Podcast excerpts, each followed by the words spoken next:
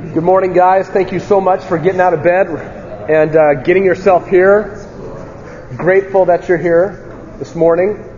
Um, I want to uh, introduce you to a, gentleman who is going to join us from here on out and also jump in next year. His name is Eric Camparini. So, Eric, just put your hand up. Eric and his wife, Christina, are new to Grace Bible Church, making it their home. And um, I'm just grateful you're here. Thank you so much. Yeah, grateful that you're here. Um, so you guys have to kind of give him, help him see the ropes and, and learn the ropes here. Um, Eric will get a, a, a, notebook for you. Um, so maybe uh, if maybe you can let him look on yours. We're going to flip over to the back and take a look at the six spiritual leadership disciplines that we want to focus on uh, here in Build. Just to remind ourselves about them every week that we're together. We want the men of, of Grace Bible Church to unite around these leadership disciplines. And um, really, what we, to, to back up maybe and give a bigger, broader picture about what we're trying to do with the men at Grace Bible Church. Um, if you've been here for a long time, you, you know this, um, but maybe uh, it's just good sometimes to talk about it and point out and point out the obvious, what we see going on underneath our noses every day. But what we've really tried to do as, as elders is, is take a layered approach to developing men. Um, rather than coming up with one thing or one program that becomes the platform that we will do everything that we want to accomplish in a man over the course of his life and his ministry in a local church, what we try to do is, is approach it by layers. Um, so does, we, have designed a layer that's at the kind of at the ground floor that really calls all men of the church to it.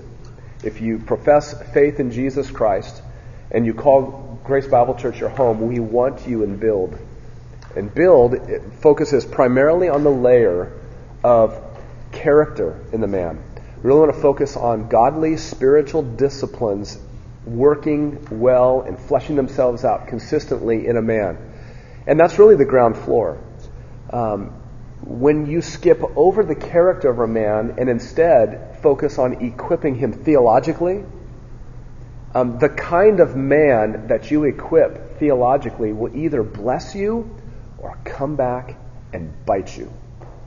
Because if you have a man who's not taking care of his character, uh, he's not becoming disciplined in spiritual disciplines in his life, and you arm him theologically to know a lot of stuff, that guy can come back and persuade a lot of people theologically, but his character is off the rails. Um, so the, the, primary first thing that we want to focus on is just that every single man needs to start now on the path of working on these kinds of leadership, spiritual, biblical disciplines in his life. Um, and so we start with the heart, uh, meaning that we bring our hearts before the Word of God in order to know God, to worship God, to love God, to delight in God, to fear God to know Jesus Christ and obey Him. And so that's at the front end. If you don't have that at the front end, where men are always being pushed towards that and, and, and flexing that spiritual muscle in that way, what do you get? What do you have? What would, what would you be? What would I be if we came to the Bible or we came to church and we approached one another, but we really weren't growing in our love and our worship of Jesus Christ? Um, and the Word of God is a primary tool for that uh, to help us in that. So we really want to focus on discipline one. We spent the whole first part of the year just focusing on the heart, uh, disciplining ourselves uh, with the Word of God in order to know the God of the Word and worship Him. The next place of impact, a spiritual discipline, is then the home. Uh, we want to be able to, to make the first line of impact on the people that we live with. It doesn't matter if you're a single guy living with roommates. Um, doesn't matter if you're a single guy and you're living alone. Use your household in a way to make an impact on the, the people that are there. Uh, it's good practice for if you get married someday, if you're a single guy and you're not married yet, uh, it's good practice for you to be making an impact on the people that you live with so that um, the first line of, of uh, ministry that you have are the, are the people, the souls in your household. Um, don't want to play leapfrog over your heart. You don't want to play leapfrog over your home just to get to ministry in the church, which is the third discipline, which is what we're talking about uh, right now. In fact, this morning we'll um, later go over our second part of the of what the gospel ministry looks like. In the church, the, the, what, what times, what you, what you often see happen is, look, what church is not desperate for men to step up and lead? Um, every church needs that kind of a man. And when you see a guy who comes into your church and he looks like he's got all kinds of promise, he's maybe he's energetic, maybe he's even got some, um, you know, he's just got the right personality. He appears on the surface to be a, a really likable guy, and he he seems to know his Bible in some decent ways. One of the first things that a church can do is just grab that guy and say, meet with the college students. Just go after those guys. And then they let him do that without really ever testing first and finding out, well, what kind of a man is he with his heart? How is he shepherding his own heart? Is he, t- does he know how to disciple his heart and, and, discipline his heart to come to God in his word? And um, maybe they haven't even checked and see what his household relationships are like. And then the next thing you know is it takes a, a little bit of time down the road and he's leading a ministry and then his character explodes. And now you've got a problem because now ministry has been impacted by his uh, deficient character. Um, and so you don't want to play leapfrog over your heart. You don't want to play leapfrog over the ministry or over your house, your household relationships just to get to ministry. One thing at a time. And we want to take a whole year with guys and just walk through this together. Be in discussion groups, you know, together and uh, talk about how's it going in, in your time with the Word. Um, what's your household relationships looking like? We want to just talk through these things and uh, work on them together. The fourth discipline is the character qualifications. And I mentioned this to you last time. We, we primarily focus you men towards the deacon qualifications. That's where we'll be heading next after we deal with the ministry. We want to point you to 1 Timothy 3. 1 Timothy 3, verses 8 through 13, I think, or something like that. Uh, focus on the deacon qualifications. Um, we're not trying to keep you away from elder qualifications. We're just kind of pointing at deacon qualifications primarily, elder qualifications secondarily. All of those qualifications, being above reproach, being a one woman man, being a man of dignity, all of those find their root back in either discipline one or discipline two. What's the man like before, and discipline three? Um, what's the man like before God? What's the man like in his household relationships? Does he, is he a one woman man? And what's he like with people? Is he dignified? Um, does he have self control? Um, all of that is just so, so, discipline four on the qualifications is really another way of summing up the first three um, together. So we're going to focus on those. Discipline five is the hermeneutic. What we want to do by the end of build is we want to equip you men with um, some basic rules for interpreting the Bible. That's what hermeneutics means a, a system or a set of rules for interpreting the Bible. And we'll just introduce them to you. Then, the next layer of leadership development that's after build is H3. Um, how many of you guys have taken H3 before? Several of you guys. Um, want to encourage you, if you've done well in build this year, you need to be in H3 next fall. Um, and what SMED will do with you there in H3 is he will hammer you on hermeneutics and exegesis, applying those rules of interpretation to the text, to an English text of your Bible, for the purpose of coming up with a lesson, a sermon, a Bible study. Um, and it's great. Um, so the hermeneutic, the fifth discipline for us in Build, really kind of teases you for more of what you're going to get in H3. Um, and the last discipline, discipline six, is just the vision and the purpose of Grace Bible Church. Um, you could be at any church and implement these disciplines, but you're at Grace Bible Church, and so we want you to understand what's um, put before us as a church in regards to our vision. Um, our vision is really kind of a, a Trinitarian vision. Uh, we want to focus or set our sights on our vision on the glory of God in the cross of Jesus um, for the transformation of life by the Holy Spirit. So we want God the Father to be glorified. We want to focus on the cross of Jesus Christ and the changed life that the Holy Spirit brings about. That then leads us to um, a threefold purpose. So we've got a vision and a purpose. The threefold purpose is gospel driven. We want to build up, um, no, draw in, build up, and send out for the gospel. So that's what we're focusing on as a church, just trying to keep the Bible and a, a, a full view of God before us and a gospel purpose before us. Um, so Build is that bottom layer of leadership that we uh, leadership development where we're just calling all of the men of the church and say, look, man, you got to be godly, man. You need to, and it's going to keep your Bible right in front of you, and it's going to make you focus on your household relationships, and we're going to start to push it towards ministry in your small group, guys. You need to be thinking now about being uh, attending a small group, being a part of a small group. But the, the thought on your mind should be, um, God, do you want me to do more than just be a member of a small group? Should I someday be leading a small group? And you should talk to elders about that. And, and we would love to talk with you about that. What, a, what would a path look like for you to move from being a member of a small group to a guy who's going to someday be actually leading one? We would like to put you on that path if that's what God would have for you. Um, so we want to just focus you on these spiritual disciplines. As I mentioned, that next layer of leadership is H3. Not every man who does build goes into H3. It's like, you know, build kind of reaches from one end of the church to the other. H3 is the next layer, and it kind of grabs the men here who have done well and focuses on those. The men who have done both of these two layers of leadership well, uh, leadership development well, over time, sometimes they go back and they do build an H3 a couple of times. Um, that's not uncommon. This is not like, um, you know, the fourth grade that once you do it and you do it well, you never go back to the fourth grade, Lord willing. You know, for some of us, the fourth grade was the best two years of our lives. So, um, but you know, we just go back and forth on these, and we just keep doing build and keep redoing H3. And what we're finding, what we found over the last year, is that we've got men now that we need to disciple at another le- layer and level. And that's men that we need to disciple at the shepherding level, where the sole subject we talk about is biblical shepherding. And so we've got build H3, and over the last year we came up with shepherdology, the study of shepherding. And what we do in that ministry, I don't think I've ever talked to you guys about this yet.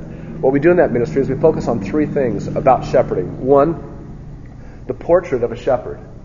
And the way that you find out what a portrait of a shepherd or what a shepherd is like is you go to the elder qualifications in 1 Timothy 3 and Titus 1. And so all we do with the men every other week, we meet uh, twice a month, is we take one qualification from 1 Timothy 3 and we spend about 20 minutes just studying that and talking about what that is. Uh, we've made our way all the way through 1 Timothy 3, and now we're starting in Titus 1. And when we're done going through it in Titus, we're just going to go back into 1 Timothy 3, and we're just going to look at those again. We're just going to continually cycle through that, uh, all those qualifications to focus on the portrait of a shepherd. The second um, kind of prong of uh, shepherdology is uh, pictures um, of shepherding, biblical pictures of shepherding. What we want to do is we, we go to passages in the Bible that talk about what biblical shepherding is so that men in the church don't think that being an elder is attending a board meeting and making financial decisions only.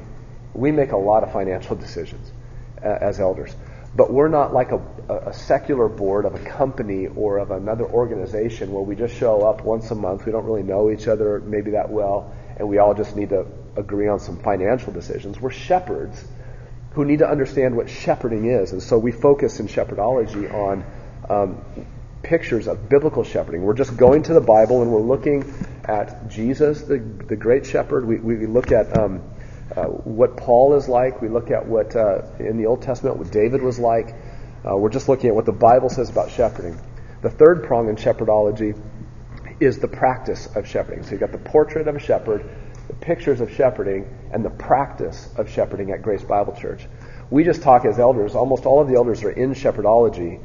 And so what we do is we just talk about together with these men, here's what we've experienced shepherding at this church. Here's what we've noticed about what it takes to shepherd each other as elders.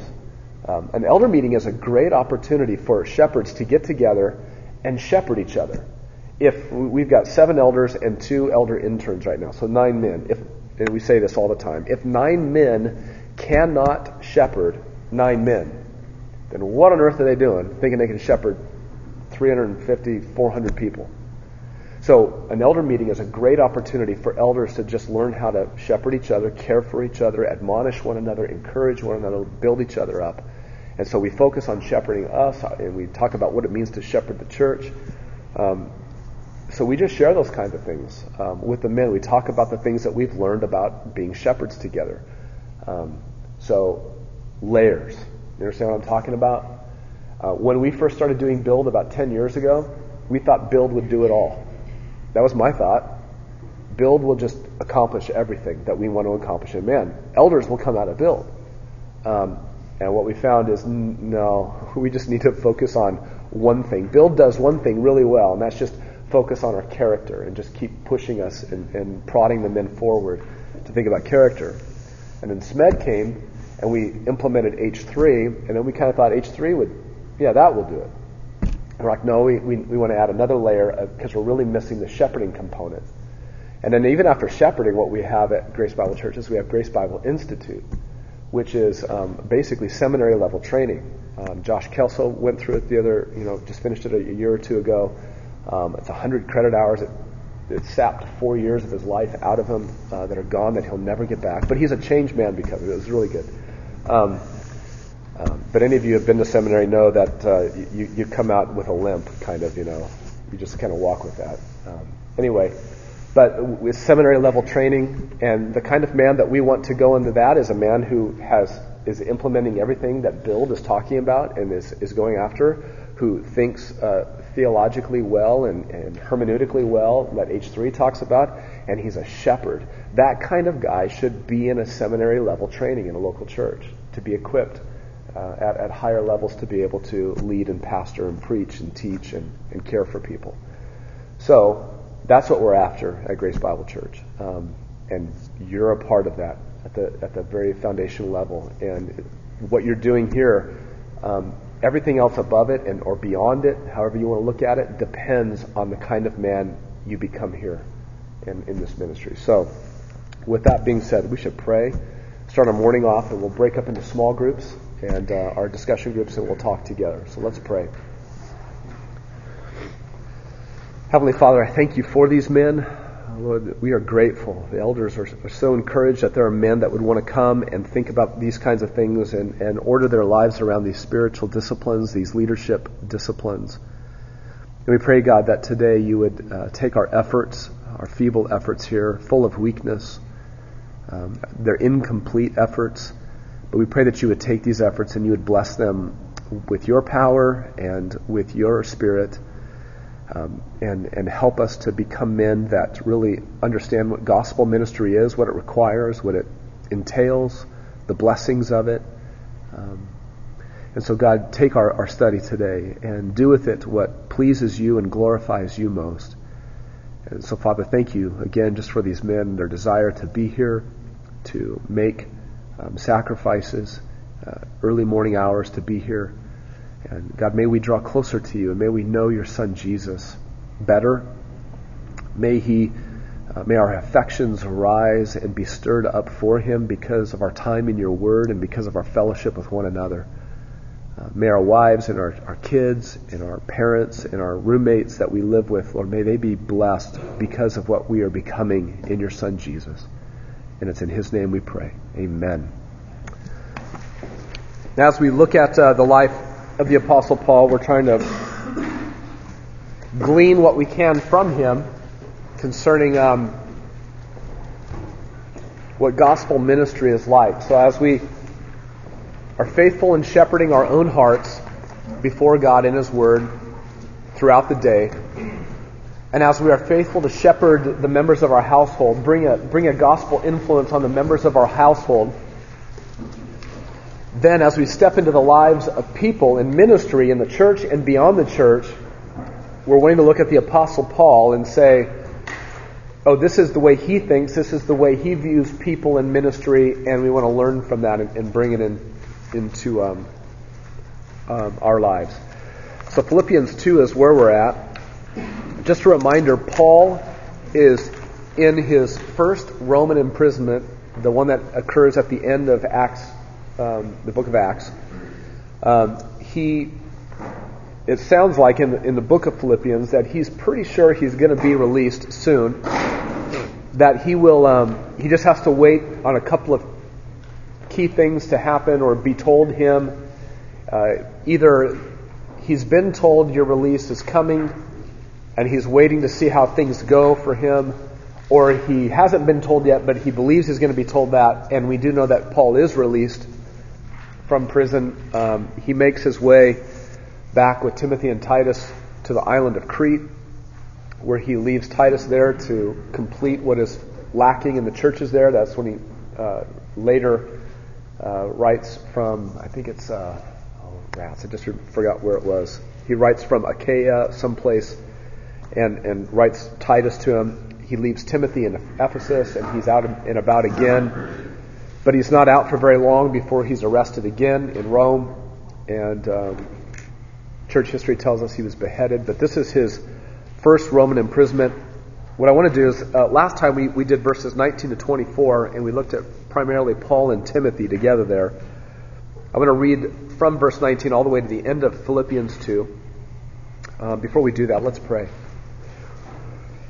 Heavenly Father, as we uh, are ready to step into your word, we pray, God, that you would come and guide us.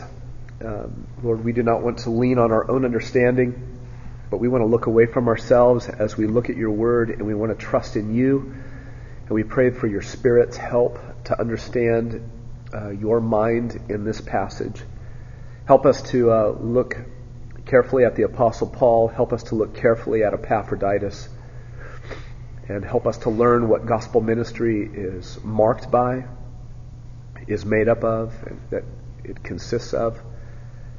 Lord, may it uh, make an easy translation into our ministry that we have at Grace Bible Church and outside of Grace Bible Church.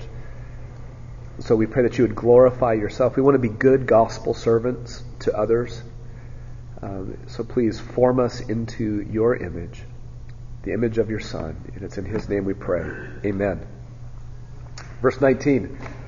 Paul says, But I hope in the Lord Jesus to send Timothy to you shortly, so that I also may be encouraged when I learn of your condition for I have no one else of kindred spirit who will genuinely be concerned for your welfare, for they all seek after their own interests, not those of Christ Jesus.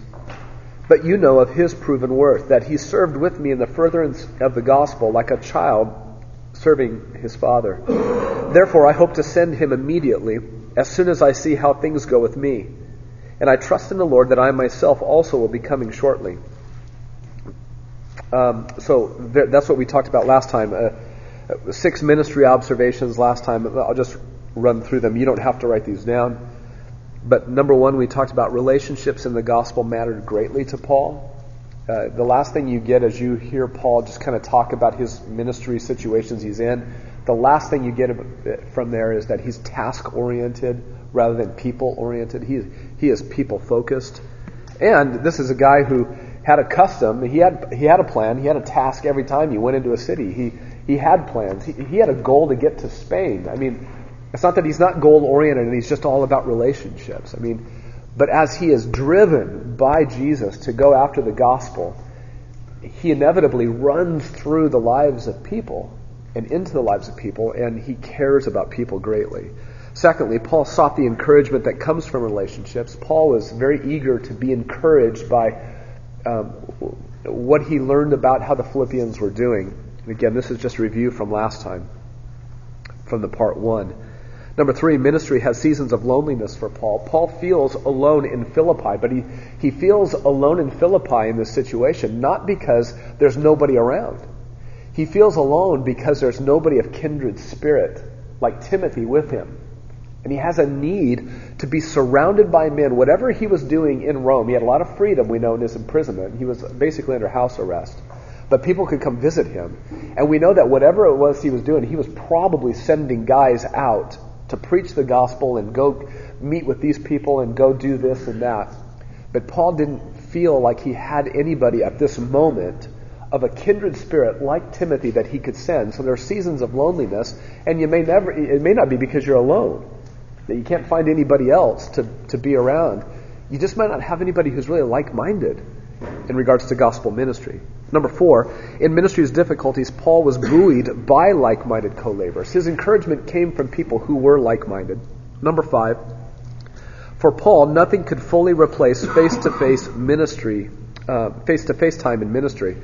Paul, um, what you're going to see here is the first thing he did is he sent Epaphroditus back. And then he wants to send Timothy if he can, um, as soon as he can. But ultimately, what's Paul want to do? He wants to go back and see them he's not satisfied that, hey, Epaphroditus, go see how they're doing and just let me know how it's going. That way I don't have to come. hey, hey, Timothy, just let me know how it's going with him, and then, uh, then I won't have to come. No, he's like, I'm going to send all those guys, but I'm coming too. I want to be face to face with you. And lastly, Paul's hope and trust were not ultimately in relationships, but with the Lord Jesus. The book ends on 19 to 24 is, I hope in the Lord Jesus. Verse 24, I trust in the Lord. Um, gospel ministry relationships were held underneath by Paul. They were held underneath the Lord's sovereignty. I want to see you people, but it's all in the hands of the Lord. Uh, so he was dependent upon the Lord. Now, verses 25 to 30 for today. But I thought it necessary to send to you Epaphroditus, my brother and my fellow worker and my fellow soldier, who is also your messenger and your minister to my need. Because he was longing for you all and was distressed because you had heard that he was sick. For indeed he was sick to the point of death, but God had mercy on him, and not only on him, but also on me, so that I would not have sorrow upon sorrow. Therefore I sent him all the more eagerly, so that when you see him again, you may rejoice, and I may be less concerned about you. Receive him then in the Lord with all joy, and hold men like him in high regard, because he came close to death for the work of Christ, making his life uh, or sorry, risking his life to complete what was deficient in your service to me. So at this point in the letter, Paul um, felt an obligation to explain to the Philippians why he was sending back to them their messenger to him. Um, their intent appears to be that Epaphroditus would be sent from Philippi to Paul at Rome and stay with him indefinitely, as long as Paul needed. Um, and I think our passage here tells us that the, the primary need that Paul had uh, was not so much money or support, but was like-minded men. He was he was in need of that, and, and Epaphroditus came to, to to fit that need.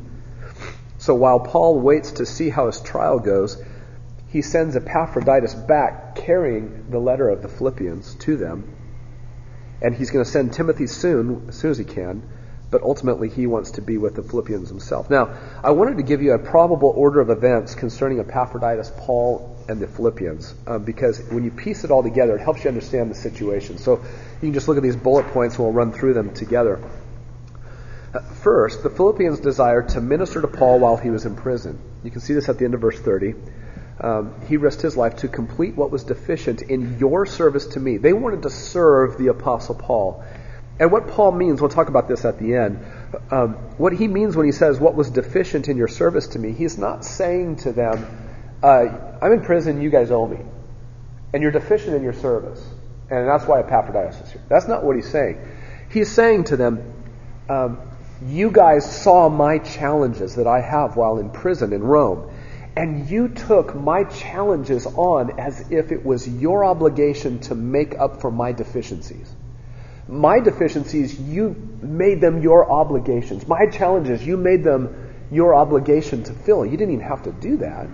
They didn't have to do that, but they chose to do that, and so they wanted to um, complete what was deficient in your their service to Paul.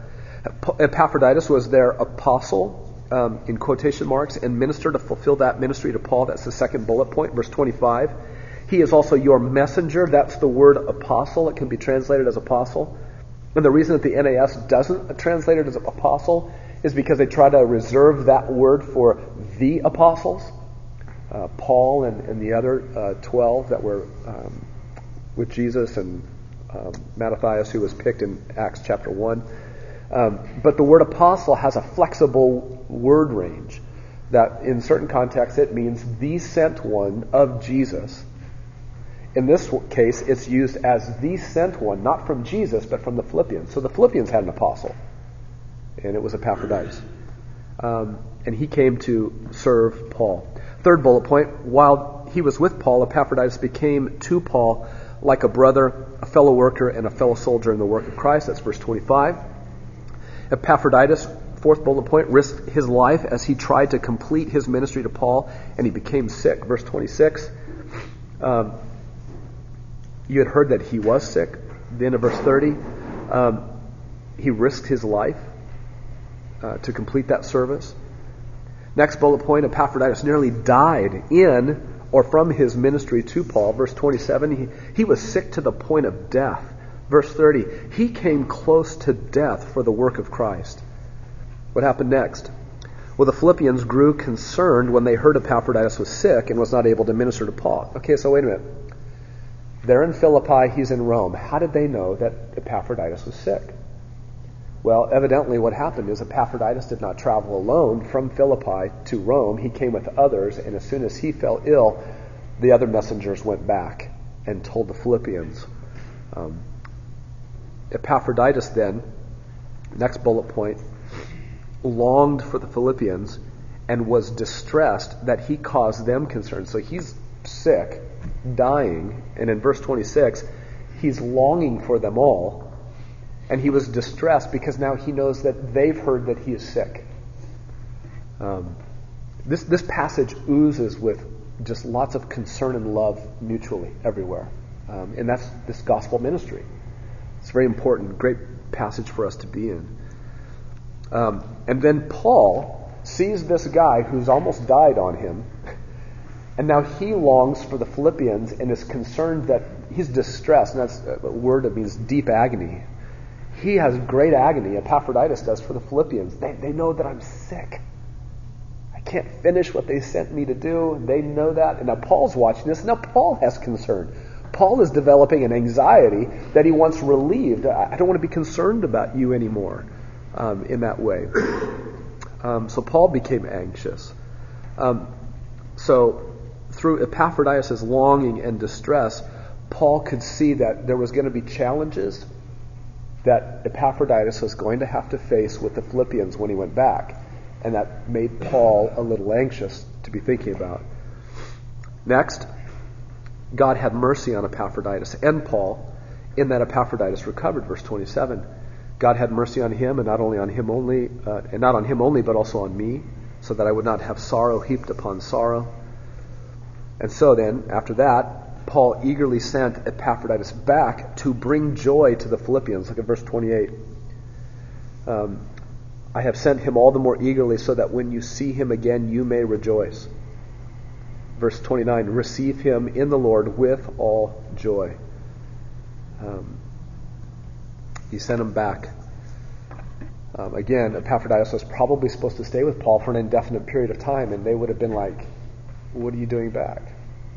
Um, the Philippians were to receive Epaphroditus back with all joy, verse 29, and the Philippians were told uh, were, were to hold men like him in high regard. They were to highly esteem a man like him, even though his ministry objective was not completed. So there's kind of the story of what happened with this um, setting involves. So now let's walk through five gospel ministry observations from Philippians, okay? Starting in verse 25. Number one, a servant in gospel ministry must fulfill many roles. I, I love verse 25. It, it gives you five different descriptions of one man in gospel ministry. The first three are what Epaphroditus became to Paul while he was with Paul. And it wasn't that Epaphroditus was these things to Paul already before he ever got there, but he became these things to Paul. The first thing he became to him was a brother. He's a spiritual brother through the union that they both have with Christ. Um, there's a family, familial relationship and affection, a personal affection, and an abiding friendship and companionship because of that spiritual family tie. Um, so to be in gospel ministry means that you'll be fulfilling a, a brotherly role in the lives of others. Secondly, he, he, uh, he was a fellow worker, um, a companion with Paul in the spiritual labor that Paul was in in the gospel. He was side by side with Paul, the apostle Paul serving. And, and, and really, to, for Paul to call anyone a co-laborer like this, eh, or a fellow worker, uh, reveals Paul's humility. Because Paul is a, an apostle. I mean, he is the apostle to the Gentiles. And yet, how he describes this guy who comes alongside him is not a servant to Paul, but a fellow worker with Paul in the ministry. In Paul's mind, Epaphroditus was ever as much a worker in the gospel as Paul was. So Paul's a humble man. He's also a fellow soldier. That means um, that's the way Paul viewed gospel ministry, guys. It's a battle. It's a spiritual battle. Uh, it, they were engaged in incessant spiritual battle together, spiritual conflict for the souls of men and for the glory of God in the, in the gospel ministry. I love uh, what Calvin said. He, he says this in this passage To those who want to edify the church, okay, that's what he's to, to those who want to edify the church, know that war is declared against you. If you want to be one who serves in the church, just understand this war has been declared against you. Uh, you need to have your eyes wide open about what it means to be a small group leader, about what it means to be a gospel servant in the church. If you're going to go preach the gospel anywhere, share the gospel anywhere, just understand that war has been declared against you. Um, you will, one of the things you'll need to be in gospel ministry is a soldier. And again, Paul's humility is on display. Um, in his mind, Epaphroditus was ever as much a soldier in the battle as the Apostle Paul was. So those are the three uh, different roles that Paul attributed to him. The last two are what Epaphroditus was from the Philippians' perspective. He was an apostle also, or a messenger. A messenger is a, is a good term to use. You can use apostle as long as you make a distinction that he's not a capital A apostle. Uh, what's, what's the primary difference between them? The difference is who's sending. Who's sent one are these men. Paul is a capital A apostle because he was sent by Jesus. Uh, he, he saw the resurrected Lord Jesus. He is, has scripture coming to him. He says that uh, the mystery of the administration of, of the church. It, it, has been given to me. God's grace was given to me so that I could reveal what the church was and how it should administrate itself, how it should function as the body. That was given to capital A apostles. Scripture flowed from these men. Epaphroditus is a little a apostle. Um, he is a sent one from another church. Barnabas was called a, an apostle in Acts, but he was not a capital A apostle. It's a just understand what that means. It, when they use the word apostle, it, it, puts, regardless of whether you're talking about capital A apostle or a little a apostle, um, there's an officialness to the title. It, it, was somebody that didn't declare themselves to be a messenger from a group, but the group said, we want to officially send a messenger or an apostle. And so there's officialness in this title. Everybody understood what Epaphroditus was doing. Um, nobody in Philippi woke up one day and said, Where's, where's Epaphroditus? No, they all knew why he wasn't with him anymore, and, and he was sent to officially represent them. Um, and he was a minister, verse 25. Uh, a minister or a servant sent from Philippi to Paul. Uh, and there's officialness in this term as well. Um, he was sent officially to officially meet Paul's need. And what was Paul's primary need? If you look at chapter 4, verse 18, you can see that the Philippians believed he had a need, but I have received everything in full, Paul said. So again, Paul comes from, I'm sorry, Epaphroditus comes from Philippi to Paul, and evidently he brought a huge supply. I have received everything in full, and I have in abundance. I am amply supplied, having received from Epaphroditus what you sent. It's a fragrant aroma, an acceptable sacrifice, well pleasing to God. And my God will supply all your needs according to his riches and glory in Christ Jesus. So, what is Paul's need? Paul needed help from these churches. And what we're finding out right now in Acts 17 is that Timothy was constantly running back and forth from Philippi to wherever Paul was. When he was in Thessalonica, he came at least once, maybe twice. When he went on to Berea, perhaps he came again, we know, in Acts chapter 17. When he was in Athens, he went back and forth again. Um, Philippi had a very unique relationship. That, that church there had a unique relationship with Paul. Paul would say to them, I think in chapter 4, Verse 15 You yourselves also know, Philippians, that at the first preaching of the gospel after I left Macedonia, no church shared with me in the matter of giving and receiving but you alone. For even in Thessalonica, you sent a gift more than once for my needs. Um, they had this unique relationship. They wanted to support Paul no matter where he went. So, what is Paul's need? Paul needs money. He needs food. He needs whatever supplies that they can give. But our, our, our passage also tells you what he needs. Um, Verse 20, I have no one else of kindred spirit who will genuinely be concerned for your welfare. All these other guys are seeking after their own interests and not those of Christ Jesus. And we talked about how that very well could be the guys back in chapter 1 of Philippians who, some to be sure, are preaching Christ even from envy and strife, but some also from goodwill. Some people were just preaching the gospel to kind of rub Paul's nose in it, that they could outside, free, but Paul couldn't.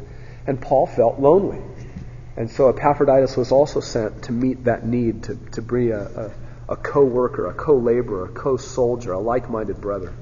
So Epaphroditus was more than a money deliverer, he was that co laborer that Paul needed.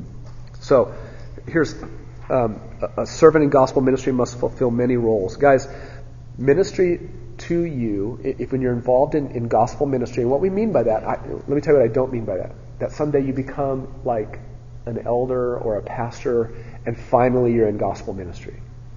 You, right now, if you are in a small group, and if you're laboring to care for people in the local church, you are in gospel ministry. If you're taking the gospel beyond the walls of the local church in evangelism, you are in gospel ministry. Okay?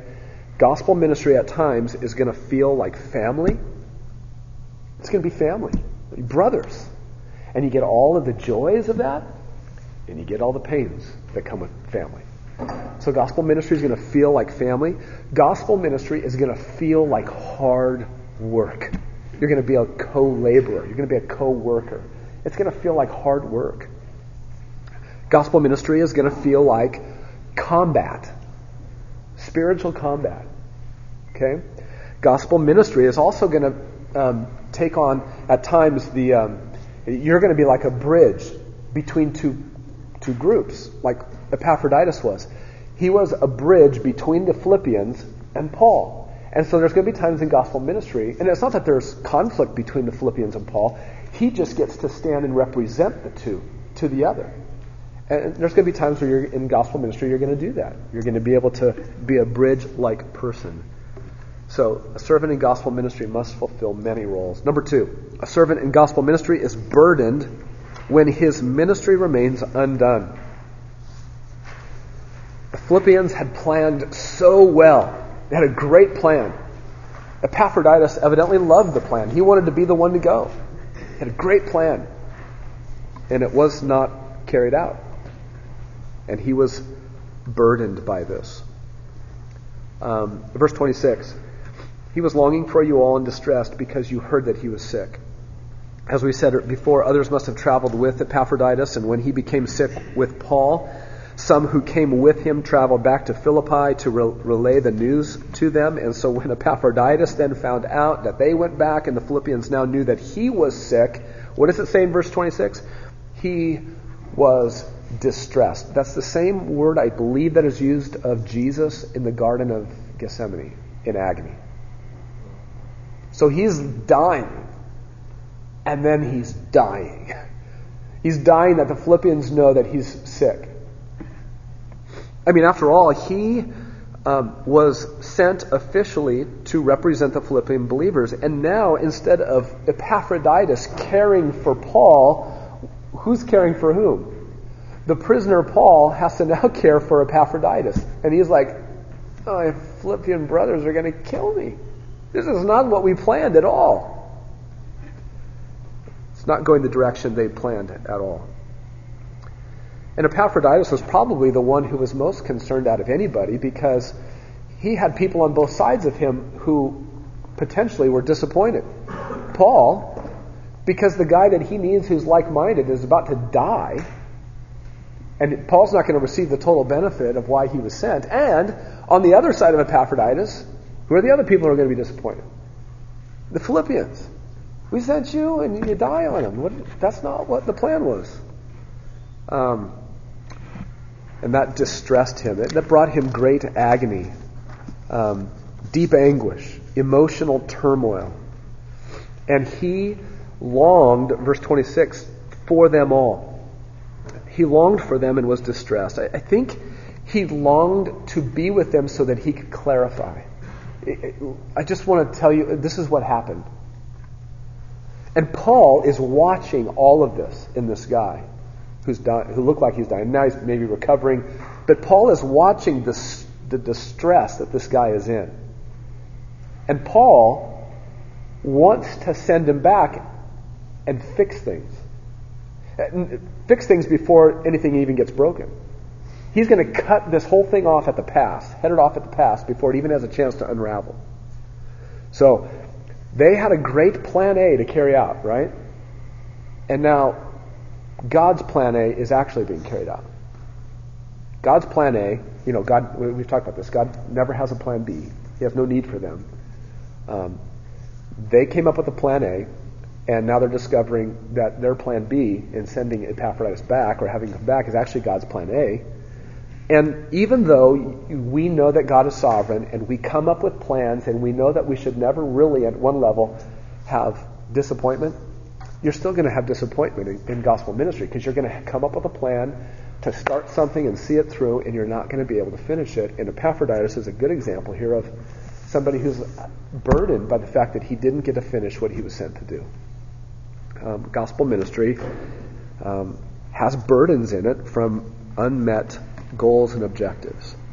Um, number three, a servant in gospel ministry may risk his life for the gospel. Verse 27 and verse 30. He was sick to the point of death. Verse 30, he came close to death. Paul writes um, this in such a way that it appears um, from his vantage point and anybody who would have seen Epaphroditus, that it appeared that Epaphroditus hung between life and death for a while. And actually, they thought he was probably going to die. They all seemed to believe that death was going to win out over life concerning him. Verse 30 He came close to death for the work of Christ, risking his life to complete what was deficient in your service to me. The Philippians knew that Paul was experiencing a lack in Rome, uh, a need, a deficiency, while he was in prison. And Paul's language reveals that they made Paul's deficiencies as a prisoner their own obligation that they wanted to meet. They could feel, uh, fill the needs that he had. In fact, they had to fill the needs that he had. And so Epaphroditus is the one who sacrificed himself to come and meet those needs of Paul on behalf of the Philippians. And at some point in picking up and going, he becomes sick to the point of death. Um, perhaps when he's starting to feel badly, he has to make a choice. I'm either going to um, not finish this ministry or I'm going to neglect my health. And we know what he chose. Uh, for him, if preserving his health meant neglecting his service to Paul, um, then he chose to neglect his health. He did. Um, Self sacrifice is the mark of gospel ministry, not self preservation. Um, this is not a command to go out and be foolish and stupid and not take care of yourself. But it is also certainly not um, the heart of gospel ministry that you constantly protect yourself from any ill that could come upon you. You have to risk your life some point, at some points.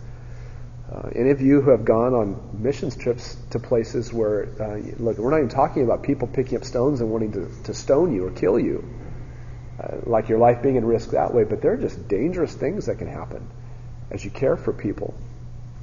Uh, being sick, um, so self sacrifice is the mark of a gospel ministry, not self preservation. Verse 27, the last part there um, sick to the point of death. Uh, but God had mercy on him and also on Paul, so that Paul would not have sorrow heaped up upon sorrow. According to Paul, Epaphroditus' death would have actually been painful to Paul uh, bitterly painful to him. He, he would have been sorrowful, and then they would have sorrow on top of sorrow. And what you get here is Paul just loves this man. Paul loves the servant, Epaphroditus. Paul didn't want to have to endure his death. Um, and, and, I think this is interesting. The way that he's talking about Paul, Epaphroditus almost dying, and that he couldn't have that, he just didn't want to, he, he didn't think he'd be able to endure that. Look at the way that he thought of his own death. Go back to chapter 1. Do you remember this? Verse 23 I'm hard pressed from both directions, having the desire to depart and be with Christ. That's better. So when Paul thinks about dying and going to be with Jesus, he is okay with that. When he thinks about Epaphroditus dying, he doesn't want that. And it's easy for him to think that. Thanks, Tom. Um, when it's somebody else. I, he didn't want somebody else to die. But he's ready to die. I just think that's an interesting kind of tension there to hold on to. And, and none of this includes, even talks about persecution. Epaphroditus wasn't dying because he was persecuted. He, was, he got sick. Um, so a servant in gospel ministry may risk his life for the gospel. Uh, number four, gospel ministry is full of mutual concern and love. This passage oozes with mutual concern and love between parties. Let me give you, can I show you the different verses here? Here's, here's the Philippians' concern for Paul. Okay? How do the Philippians have concern for Paul? Well, verse 25. Um, they're going to send a messenger and a minister to my need. They're concerned about Paul's need. The end of verse 30. They want to uh, bring service to Paul. So the Philippians have a concern for Paul. That's the nature of their relationship. Paul has concern for Epaphroditus. Paul has concern for Epaphroditus. Verse 25, he is my brother, he is my fellow worker, he's my fellow soldier. He, he cares for Epaphroditus. Verse 27, God had mercy on him and also on me so that I wouldn't have sorrow upon sorrow. I didn't want this guy to die. Paul has concern for Epaphroditus. Epaphroditus has concern for the Philippians. Look at verse 26. He was longing for you all, Philippians, and he was distressed because you had heard that he was sick. So Epaphroditus has concern for the Philippians. The Philippians have concern for Epaphroditus. Verse 25. He was your messenger, uh, your minister to my need. They, they, they were concerned for him to fulfill that role. Verse 26. They heard he was sick. They were concerned. Verse 29. They were to hold a man like him in high regard. So the Philippians were to have concern, mutual love for Epaphroditus. And Paul obviously had um, mutual concern, or love and concern for the Philippians. Verse 19, if you back up to the beginning, I, I want to learn of your condition. I want to be encouraged when I learn from your condition. Verse 20, I, I want to, I, I, need people who are concerned for your welfare. Um, everybody else seeks after their own interests. Verse 28. I, I need to be less concerned about you. He's not saying I don't want to care about you anymore. I've got anxiety about you, and I want that anxiety gone. Paul, I mean, there's just mutual concern everywhere. Philippians have it for Paul. Paul has it for Epaphroditus. Epaphroditus has it for the Philippians. The Philippians have it for Epaphroditus, and Paul has it for the Philippians. That's gospel ministry. That's gospel ministry. Everybody loves everybody else and is concerned about everybody else. Paul could have just wrote a little short note. Epaphroditus is better and sent it off. But that's not what Paul is like. That's not what gospel ministry is like for him. Relationships matter to Paul, and Paul preferred the benefit that the Philippians would get from having Epaphroditus come back rather than him getting the benefit of keeping Epaphroditus. Every relationship was marked by deep concern for the other. Can you imagine your small group not having this? where you don't really care about each other like this, there's not a mutual concern between members. Can you imagine leadership development in a church where there's not mutual concern for one another? Can you imagine an elder board where there's not mutual concern for one another? Can you imagine laboring together and taking the gospel out to a new place like Papua New Guinea? Can you imagine the team not having mutual concern for one another? It makes no sense, right?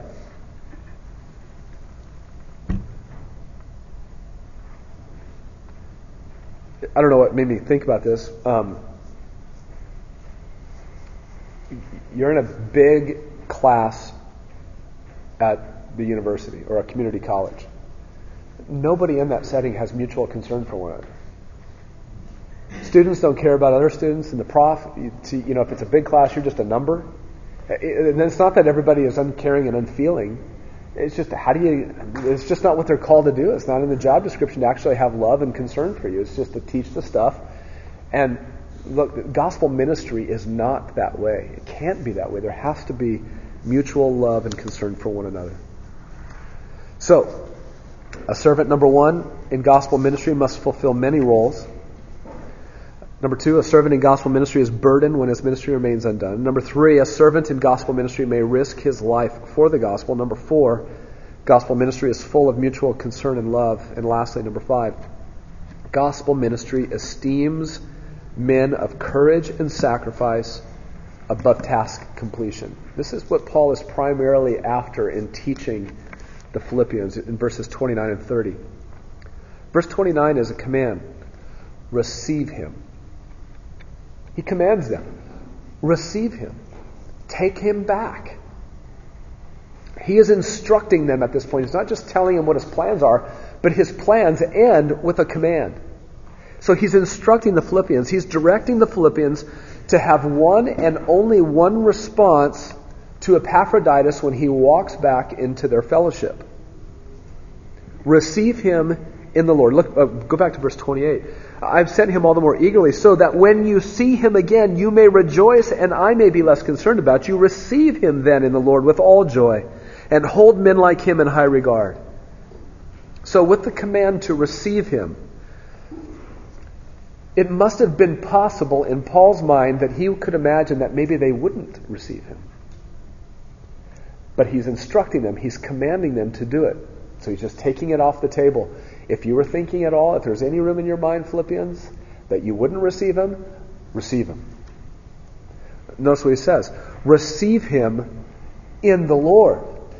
Do you see that? Receive him in the Lord. Don't receive him in any other manner that you think might be appropriate. Receive him in the manner that is that, that matches the Lord, that, that's in, in alignment with the Lord. This receiving of him that they were to do was to not be their own version or kind of receiving. Their version had to be, uh, the, the, the reception that they had of him had to be rooted in the Lord Jesus Christ. Was it possible that they might receive him back in a lesser way? Yeah, you're back, but I can't believe that happened. So, whatever it is that Paul's doing here, he's heading something off at the pass that he doesn't even want to sneak out anywhere, to ooze out. Notice what he says receive him in the Lord with all joy. Was it possible that they might receive him back with reluctance? Verse 29. And hold men like him in high regard. Another command. Another command. Was it possible that they might receive him back, but then just kind of put him on a shelf? No, they had to hold men like him in high regard. In Paul's mind, this was a teaching opportunity for them. It was an opportunity to keep the Philippians away from any unhelpful or even sinful response from Epaphroditus coming back to them before that they want, before they wanted him to. Verse 30, why did they need to hold a man like him in high regard? Verse 30, because he came close to death. That's why they should esteem such a one who did not fulfill their ministry plan, their ministry agenda. It's as if Paul is saying here uh, look, your official delegate that you felt obligated to send to me to represent you as you met my needs, that one didn't complete his task. He didn't. But he did sacrifice himself almost to death in his service to me. Esteem that kind of man. Esteem that kind of man. So, what matters most to the Apostle Paul? A ministry agenda being finished or selfless sacrifice of a servant? For Paul, the, the idea in gospel ministry that um, ministry plans had to succeed at all costs was on his mind. Nobody risked his life more than Paul. But that was not so that ministry succeeded at all costs. Paul shepherded the Philippians to think rightly about this man in the midst of their failed ministry plan. So, what is Paul putting the spotlight on at the end of this? What is, what's he putting his spotlight on in regards to gospel ministry? He's putting his spotlight on, he's wanting them all to draw their attention to character. The character of this man, the selflessness of this man, this man's willingness to sacrifice himself even to the point of death. He didn't finish what you sent him for. But look at his character. Esteem a man like that. Hold him in high regard. The bigger a church gets, the more you can esteem a man who has the ability to get things done. You understand? And Paul is looking and helping these guys in their situation look at character, not his ability to get things done. Getting things done is important. But Paul is putting the accent on character. So gospel ministry esteems men of courage and sacrifice above task completion. All right. Any questions you guys have? Comments you want to add? So we've looked at these two sections of Philippians 2.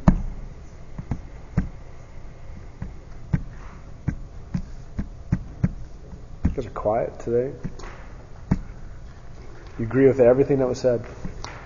It's great. It's a good day for me. I got a question on the last statement. Yes. The bigger a church gets, the more we can be tempted to esteem a man for getting things done. Um, uh, I don't know if you can comment a little bit more why you thought a size of the church makes it yeah. more likely that you would do that. Yeah, I think that's a great question. Something went on in my mind as I said that, didn't it? Um, and I didn't have that written down, so I was saying I went off script, so watch out. Um, heresy alert. Um, as a church, I, I, think as a church gets bigger, um, my experience has been that it, um, it it begins to require um, more elders or some elders to, to plan and to administrate. And I think you can get caught up in those plans and that administration, managing things, facilities, ministries, good things, all things that are needed. When you're smaller and you're kind of, that doesn't just, uh, it's possible when, when you're small to be kind of a, an administrative micromanager kind of person and be program oriented. It's certainly possible. But I think when you're thinking rightly, if you're able to think biblically about ministry, I think the smaller something is, the more, the less you're focused on having to really administrate, and you're just able to kind of be together, and it's able to be.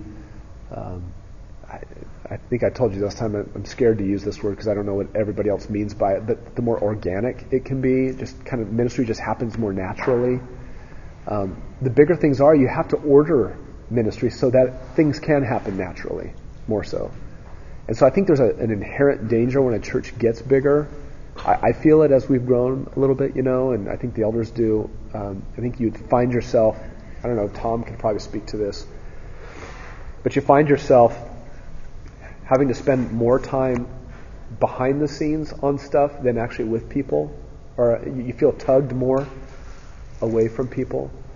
And so I think that and my observation has been as I've looked at big churches that the man who's really sometimes you just hire guys because you you're looking for a specific kind of guy, a guy who can get stuff done, who can manage things well, and whether or not they're really good with people or spending time with people may or may not be the focal point at all. So I went off script on that. What do you think of that? I, I was just trying to think of knowing that it was off script, I was trying to say connection to 29 and 30. And yeah, I, what I would, the, the connection in my mind that happened is that Paul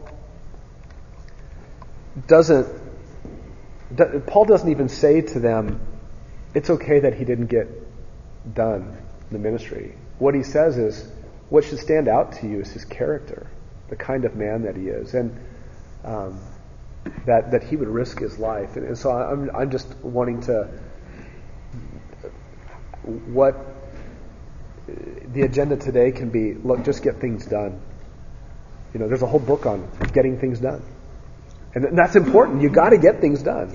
Yeah, I think it speaks to the danger of, regardless of the size of the church, are you measuring success by the results you see? Yeah, that's well put. I like that. Mike. You know, some of the roles that you're discussing about, couldn't, deacons handle a lot of that administrative work, whereas the, the elders could be left to shepherding the flock. Yeah. Uh, and yet they would still have oversight over what the deacons were doing. Absolutely. Yeah. And, and so as the church does grow, then be looking for those men who would be qualified as deacons. That's right. And, and you know, you, especially I think to the older men who, uh, with their life experiences, maybe they're they're in their season life right now, whether they're retired and doing shuffleboard or horseshoes, but may venture into uh, the church administration. Yeah, you're right. You're absolutely right, and that's um, you're gonna you're gonna hear about that tomorrow as well when you get to service and working on that. And that's that's right. That we we um, as as things do grow and as ministries do grow, we, we find ourselves in need of a lot more deacons. Um, and, and again, which points back to this layer of leadership development. Imagine if we weren't intentionally trying to put before the men of the church character, character, godliness of life, pursue the Lord through His Word, know the Lord. That's not to say that men wouldn't become godly. I think some men would, many men would. But if you take out a, a ministry that's not intentionally pushing men in that direction, you're not going to see anything get churned out. Uh, you're not going to see as many men get churned out. So, at that level. Eric. Uh, it just seems that uh, not really minimizing the fact that Bible talks about us excelling in what we do for God, that this focus on character and what comes out of the heart really sets aside uh, any kind of uh, compulsion that you serve under compulsion or, or obligation, Hmm. but rather a, uh, a change of heart that produces the fruit. Yeah, that's good. I agree. That's good. Yeah. Epaphroditus was ready to lay himself all out and uh, serve. Scott, Yes, Jeff. could you re-explain what you meant in 30 and specifically? I, I misunderstood it, or maybe I understood it and it didn't feel right, what you said. Yeah. It says, what was in your service to me? That Yes. to me like Paul is saying, what was deficient in your service, Philippians, Yeah. to me?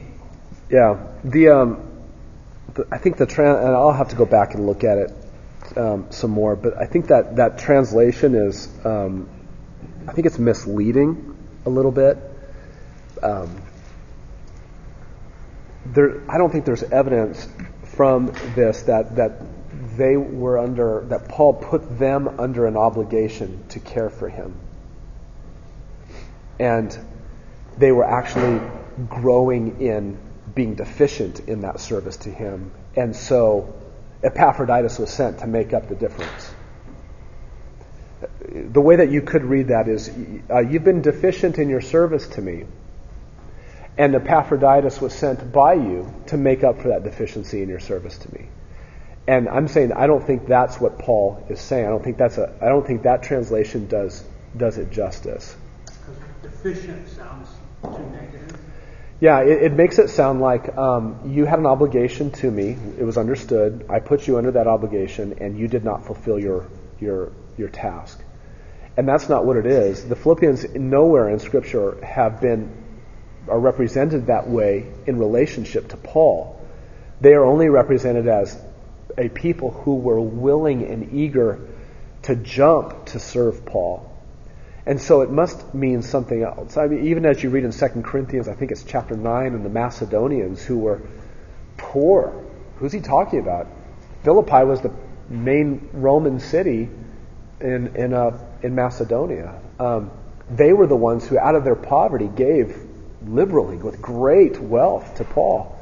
They're only represented in Scripture as not being deficient in their service. So, what is it that's being said here? I think it's difficult to translate it. It's the idea that Paul himself had deficiencies being in prison.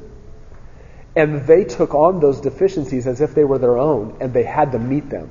That's the way that I understand, I think is the best way to get to the bottom of that. Eric. Isn't there another passage where Paul talks about uh, suffering and what Christ's suffering was like? Yeah, that's Colossians 1. that a parallel? It could be. Um, Colossians 1, verse 24. Now I rejoice in my sufferings for your sake, and in my flesh I do my share on behalf of his body, which is the church, filling up what is lacking in Christ's afflictions. It's not that Christ um, did not suffer enough on the cross, but that God has um, more suffering for his body, which is the church, as it ministers in this world. Um, and so Paul was making up for those as he suffered greatly for Jesus. And, and perhaps there's a sense in that as well that the Philippians are making up for what Paul is lacking in his suffering as well. Even in, in chapter 4, uh, verse 10, uh, when Paul was speaking to the Philippians, he said, You were mm. concerned for me, you were indeed concerned, but you had no opportunity.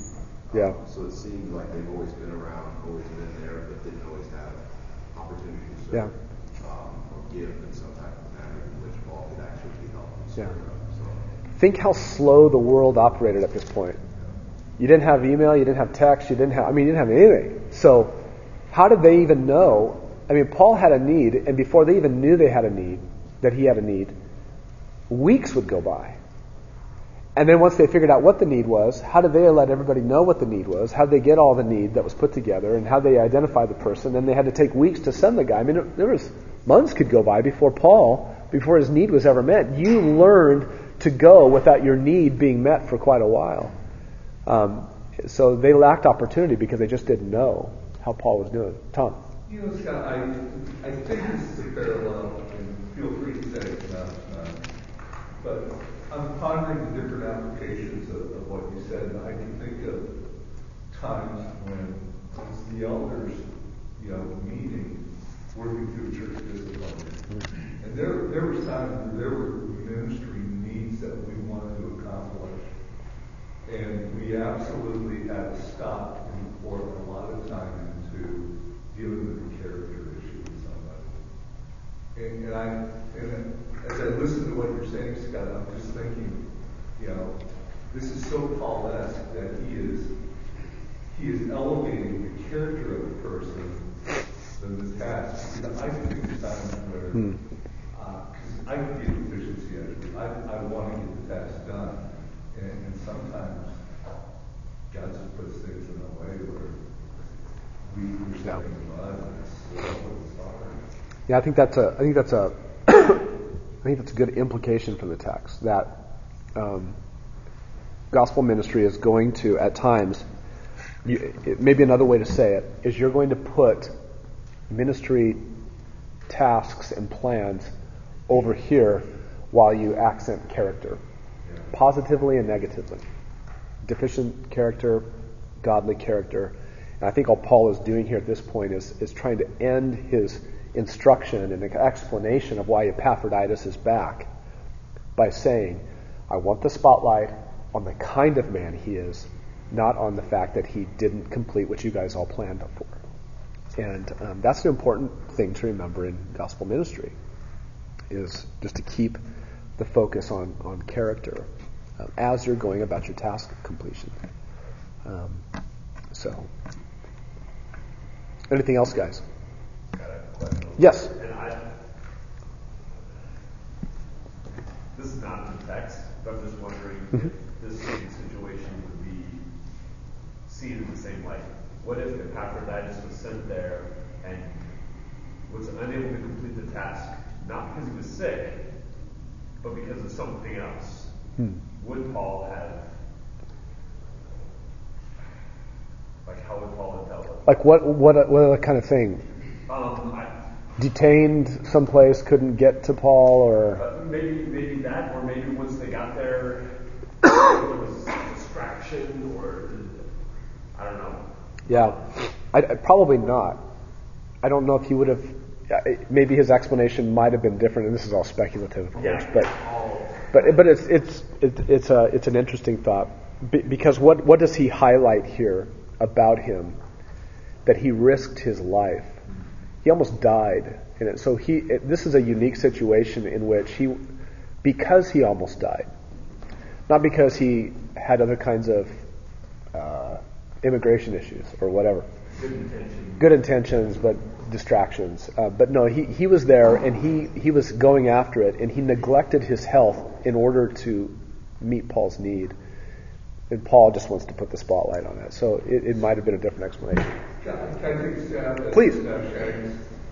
What if we send a team to P and G, and and our goal is, this team, we want to see churches planted in these tribes, indigenous people leading the church, and, and say, ten years into this, the church isn't planted, planted, and the country is closed, and the missionaries come back to Grace Bible Church, would we say failure, or would we esteem their character for, for hmm. ten years of fighting the fight? Yeah, assuming that for 10 years they were fighting the fight and they were godly people. Yeah, absolutely. I think you would esteem the people.